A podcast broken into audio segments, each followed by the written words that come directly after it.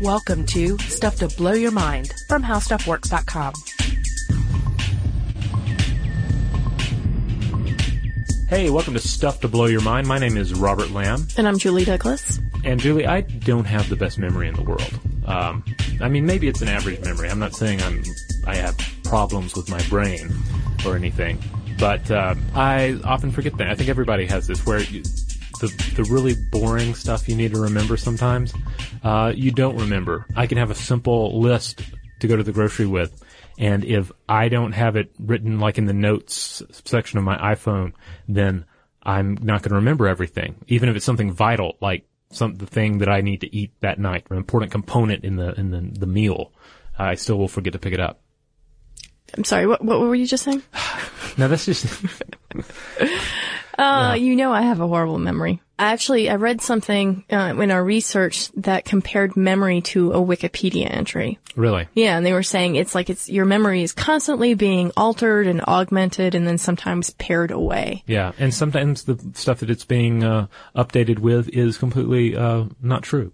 It's horse manure sometimes, yeah. turns out. Yeah. And, and uh, that's not necessarily what we're going to talk about today, but you had actually talked to me about that before, and I thought it was fascinating Weren't you saying that when you have a memory, each time you bring it up, you're revising it in some way? Oh yeah, yeah. Um, we'll, we'll, we'll definitely have to cover that in an upcoming uh, yeah. episode uh, in more detail. But yeah, every time you you bring up a, a, memory, you're not just removing it pristine from the vault and then returning it pristine to to the vault, uh, but you're updating it each time because your brain needs updated information. Right. Uh, because we live in a world. Uh, as as we discussed in our math podcast, we live in a world and have to navigate a world of multiple movable objects and symbols. So we have to be able to fly with that. Yep, and then hence the horse manure sometimes, right? Right. Right. So people have had horrible memories for as long as we've had to remember things because uh, just as math, as we discussed in the math podcast, we develop mathematics to do the things that we're not naturally inclined to be able to do with our normal mental faculties. Right. We have to develop systems. But what to do if you're in the Roman Empire, for for instance, just hanging out? And you don't necessarily have a ton of books around you or your uh, your iPhone there. Yep. Well, in this case, you turn to something called the Memory Palace, uh, also known as the method of uh, Loci. Right. That's right. Yep. And uh, the uh, the origins of this go back to a uh, particular uh, gr- uh, back to the fifth century BC, and a Greek poet by the name of Simonides of Ceos, and uh, he was attending a party, you know, in the dining hall, having fun, uh, around a table with a bunch, uh, bunch of buddies, and he, uh, walked out for a few minutes and the whole entire place collapsed behind him. Oh, he walked yeah. out. I wondered how he survived. Okay. Yeah, I, I maybe he went out for smoke or something. I don't sure, know. Yeah. But, uh, but he went outside, uh, and everything collapsed. He survives. Everybody else is just crushed to, to just mush, just a Smucker's jam. Yeah. There's no identifying these people. But he was Smucker's this, jam. yeah with a name like Smuckers. Um, so he goes back in. Oh, he doesn't go back in, but uh, they they dig everything up again. Smucker's jam everywhere, and they're like, "All right, who were each of these uh, people?" And he's he says, "Well, let me think about it." And he's able to identify each puddle uh, as as uh, he's able to grape concord. Yeah, that was. Yeah, he's, he's, he's, able to identify them based on their seating position at the table. Mm-hmm. He's able to remember where they were spatially Okay. And and therefore remember who they were and identify these remains. And this was a big moment for him, right?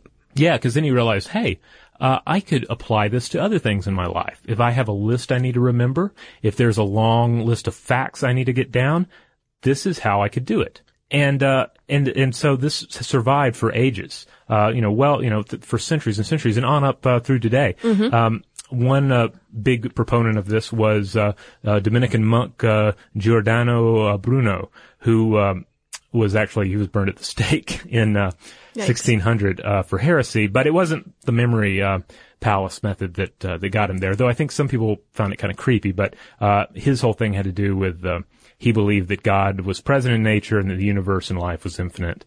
Therefore, that you know there might be aliens or something, and uh, and so the, so that got him into the hot water. Yeah, the Roman Catholic Church wasn't big on that at the time, though today they have a statue where he uh, where he was burned, and uh, and he's more revered these days. No, that's nice. you know, at least later on. Yeah. Yeah. So the the basically the the idea here. Uh, if you want to look at like just sort of a simple version, is you take these mundane facts mm-hmm and you position them in a spatial framework Okay. and you make with you. and you make them interesting. All All right. So the the idea of the memory palace is to create a mental house Right. in which to house and organize symbolic images, Mm-hmm. which then could serve as a cue for information retrieval, right? Right. Like for instance, uh, our good friend um, um, Simonides uh, here could easily populate this this banquet table with uh, um, you know a list of addresses he needs to remember. If he can come up with a unique way uh, to remember each one and then remember them in order based on where they are at the table. Okay. And um, just a little side fact too: Thomas Harris's novel uh, Hannibal. Actually, Hannibal Lecter uses memory palaces for his patients' records. Oh, does he? Yeah, he does. I've, I've forgotten about that. I, I read that uh, ages ago. Yeah, and even includes music too for the rooms that he's going into. Oh wow. Um, well, hey, if it's good enough for Hannibal Lecter, you know, it's it's good enough for me. Which is why I actually tried this out yesterday. Okay. Uh, and and I'm going to to repeat everything that I uh, imagined the way I built and populated my memory palace, so that I could remember a list of five things to get from the grocery store on the way home. Okay. You didn't write a thing down. No, did not write a thing down. It didn't put anything in my in my phone, and uh, and so these were the things. Just it was uh, soy creamer, Inglehoffer's uh, mustard, ant traps, frozen fruit, and toilet paper. So um, you know, just just a standard run for me. Um, All right. What, what does your mem- memory palace look like? Okay. Walk us through it. so I decided to for the space. I decided to use the space that I'm occupying right now, the How Stuff Works podcast room slash podcast chamber. Okay. Okay. So this is the way I pictured it. All right. Over here behind you is our sound booth. And inside it, I pictured a robot cow drinking coffee for my soy milk. Okay. All right.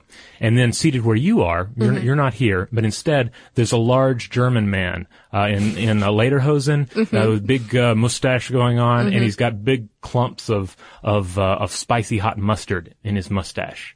And that's the, the Inglehoffer's mustache, because it has a little German man on the label. Yeah.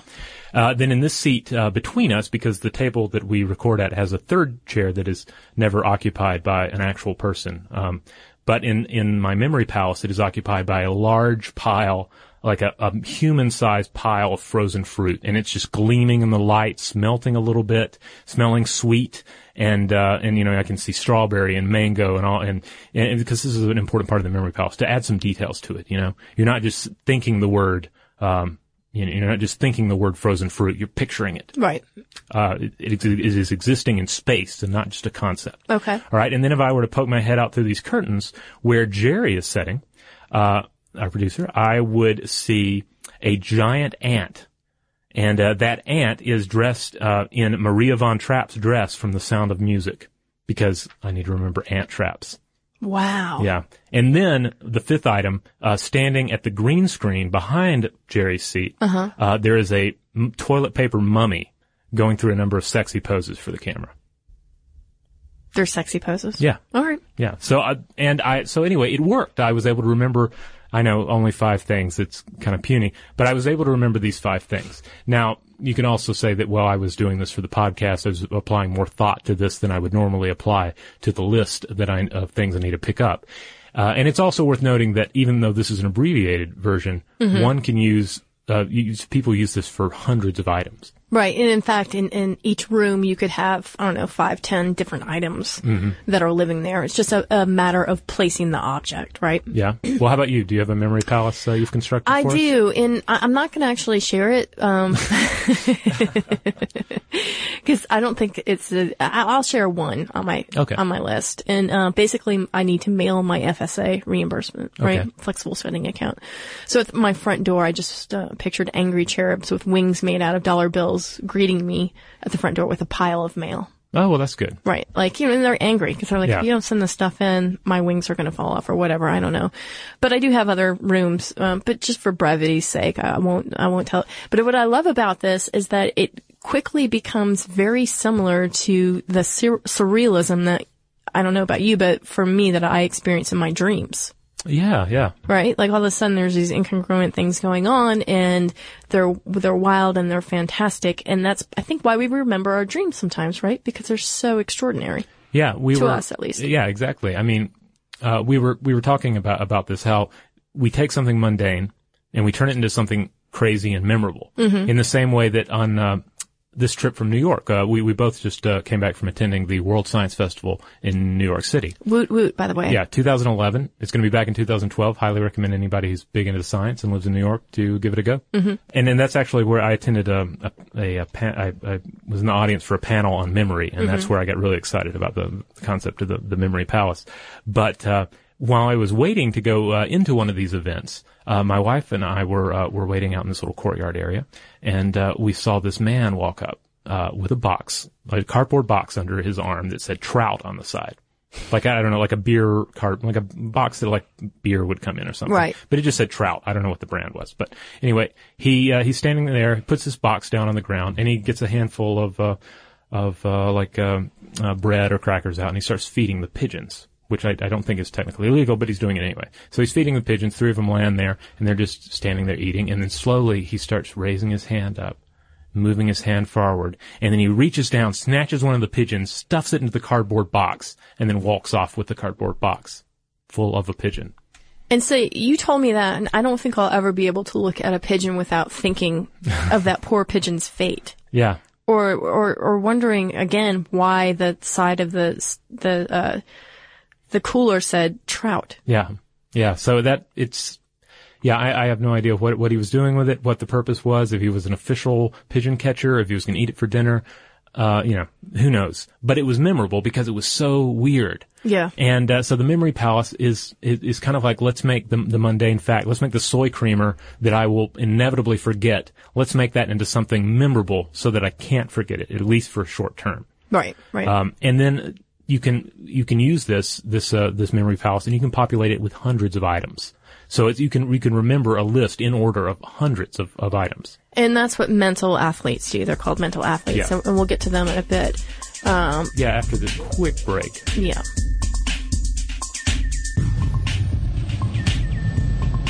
This presentation is brought to you by Intel, sponsors of tomorrow. And we're back. Do you remember what we were talking about, everyone? Memory Palace. Something about robotic cows. No, yeah, yeah. Well, that that was part of it. That was how we remembered the, the soy creamer. Yeah, well, let's just walk through this really quickly, just like sort of four easy steps on how you can create your own memory palace. Okay. Um, so we've already talked about the first step, which is create a physical location that you can clearly visualize. Is Right. Nice. need, a, and th- that's why I went with the podcast chamber for me because I see it all the time. I'm very familiar with the with the locations, and I can I can imagine it instantly. Right. And you can make up your own palace, you know, just Yeah. as long as you can um, get a clear beat on, on the detail of it. Like, might I recommend like maybe the command deck from one of uh, the Star Trek shows? That would be a good. there you place. go. That's a good example. Um, and step two is to establish a memory route through the location. Right. So if you're going to use, say, your childhood home, then you want to go through the front door and, you know, pick a route that say you go left to the kitchen and then down the hallway or so on and so forth. Um, you want to keep that same route all the time. Am I right about that? Yes. Okay. Yeah, uh, Joshua Foer, who um, wrote a book about all this called uh, Moonwalking with Einstein, he uh, actually did a short video for uh, the World Science Festival, and uh, and it was shown during this uh, memory panel that I attended, and uh, and he he was he actually did it in a garden, like in a like a well, it wasn't really a garden. It was more like a p- garden area of a park or something. And he was, he actually, you know, he's like, all right, uh, here is going to be, and it was something crazy like, you know, Einstein moonwalking. That's the title. Yeah. And then he walked through it and he was able to do like a list of 110 things. Yeah, and as he's walking through it, he's placing the objects. So this is really important. So once you're, you establish your route, you want to put your objects that you want to remember, your things or your concepts that you want to remember in that room. And you, the reason why you want to do this is because it becomes what's called a memory peg. Okay, so that's important for step three is you need to now peg the memory to the object. So that's when you start to think about these really bizarre associations, right? More, the more bizarre, the better. Mm-hmm. If you want to remember to pick up bananas, then you can visualize your front door as a banana daiquiri portal with Carmen Miranda greeting you or something along those lines. It helps if you're kind of silly, I think. Silliness, Yeah. definitely, yeah. And you can add a song or a scent to the memory, especially if you're Hannibal Lecter, right? And then step four is just to repeat the visualization until you've cemented the, the objects to the memories. You've really pegged those memories. Yeah. Right. So it's, it's a fairly simple process. So we should probably talk about the research part of this, which is pretty cool, uh, and, and actually talk about these mental athletes. So there are many types of memory. We don't just have memory in, in the human brain.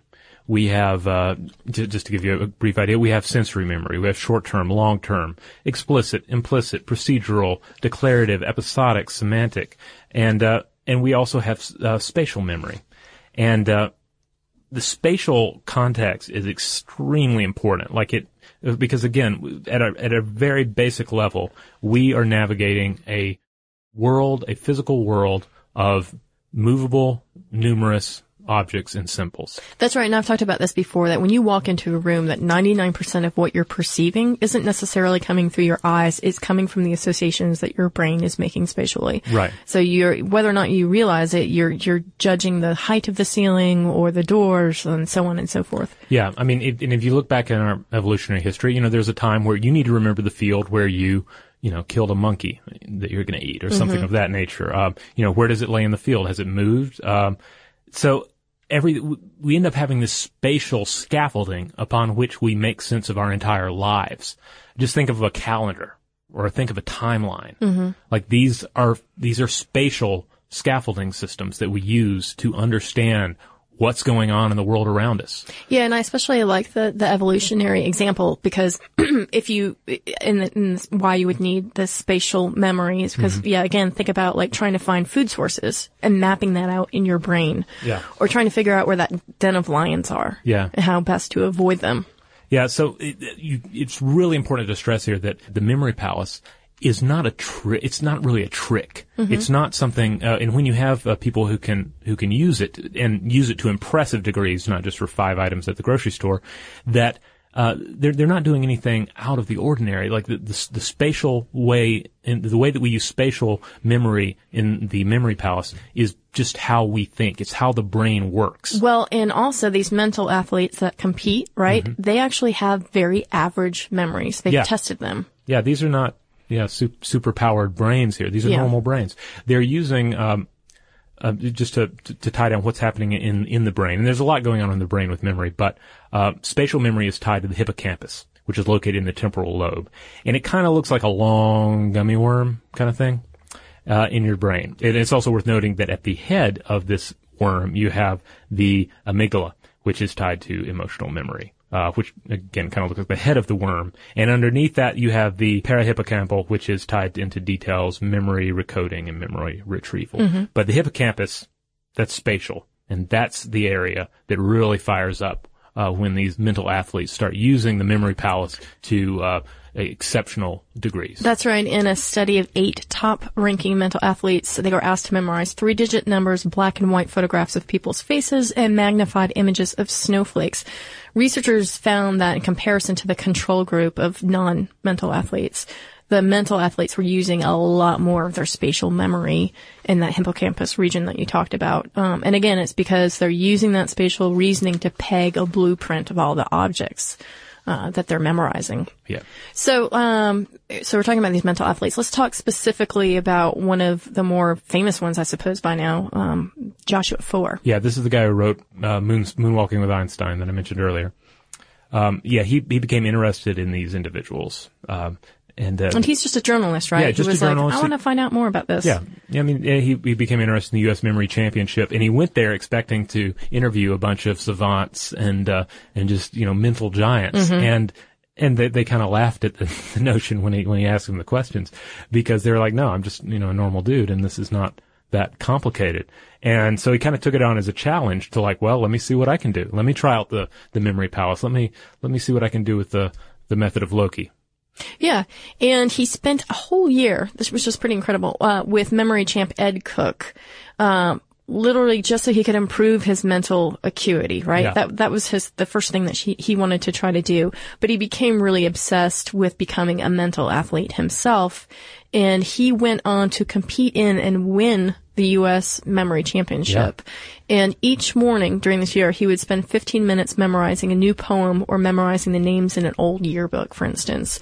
Um, but that's not that's not where it stopped. I mean, he again he was obsessed with this. So on the subway, he would start to memorize random numbers, or he would keep a deck of playing cards with him and memorize those.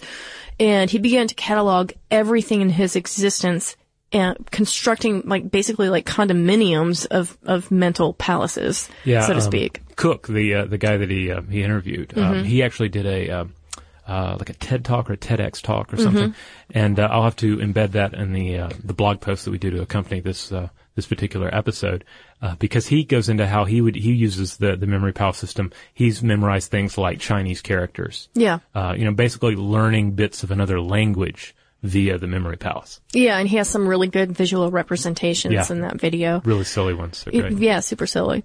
Joshua Foer, yeah, completely obsessed. He even bought a pair of goggles and spray painted them black and then he cut out eye holes in them. and this is all in an effort so that he could better concentrate on his memory skills. Yeah. So it looks uh, like that part of it sounds like, you know, Jedi master training where you're Yeah. like wearing or some sort of, you know, far eastern like thing. But then in his mind, he's thinking about goofy things like, uh, you know, like uh, Katharine Hepburn juggling frogs or something. I don't know. Yeah, yeah.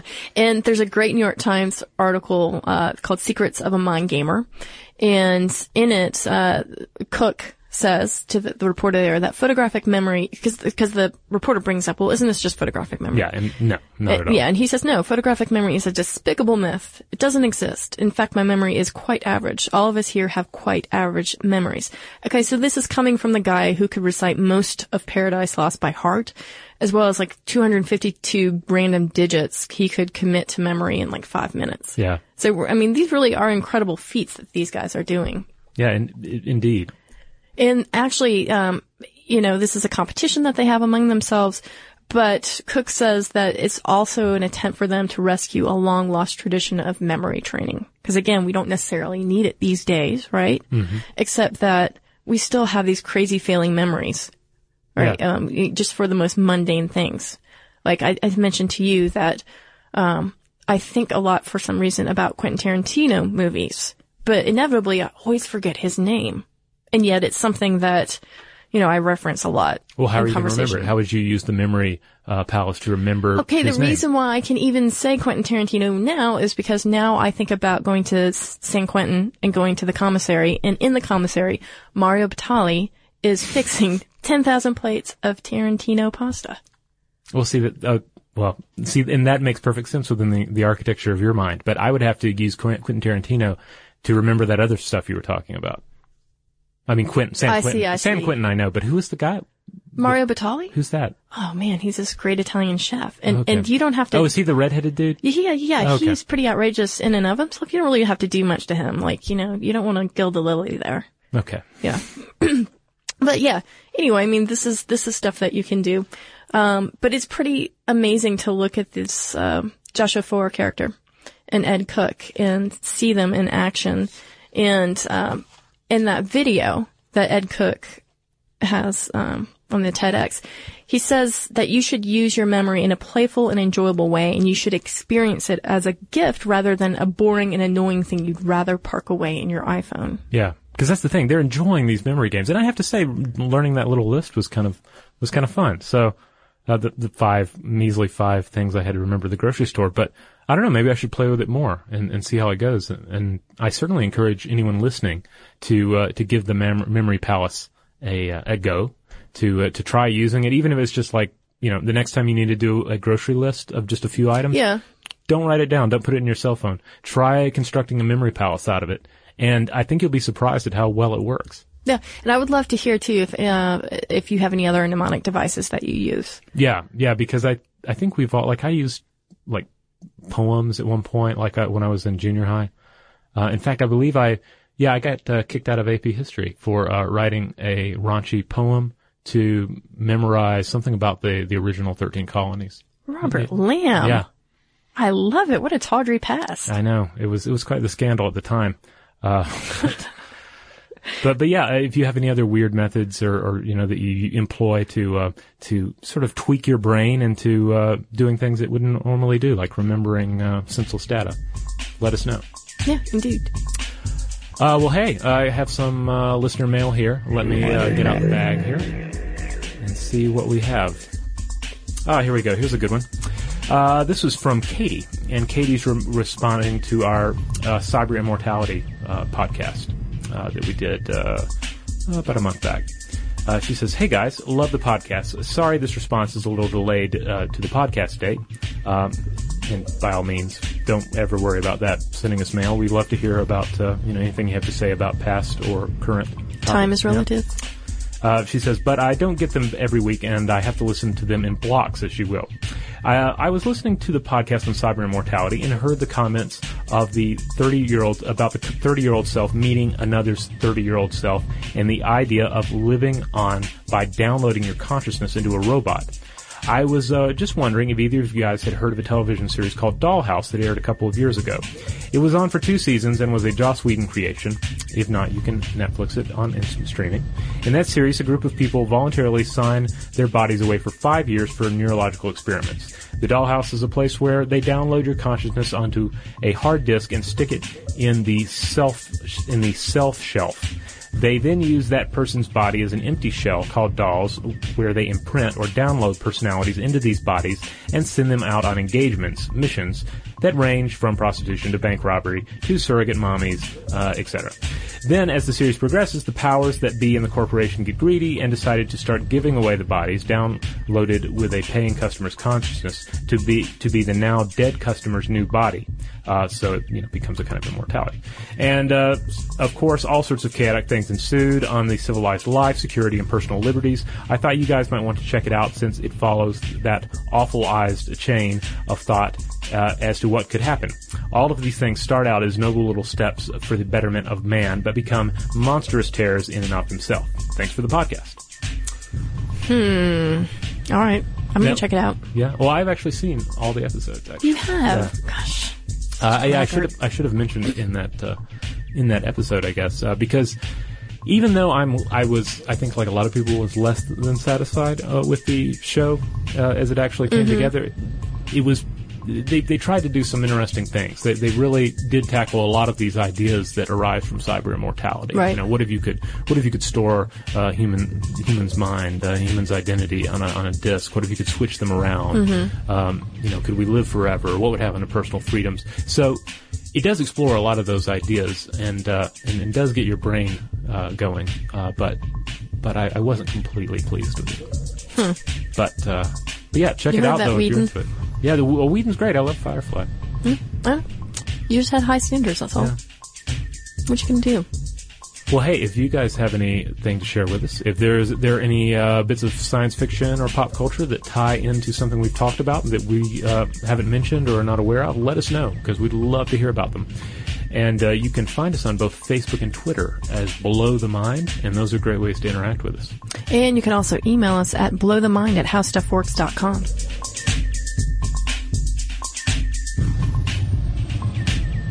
Be sure to check out our new video podcast, Stuff from the Future. Join HowStuffWorks staff as we explore the most promising and perplexing possibilities of tomorrow.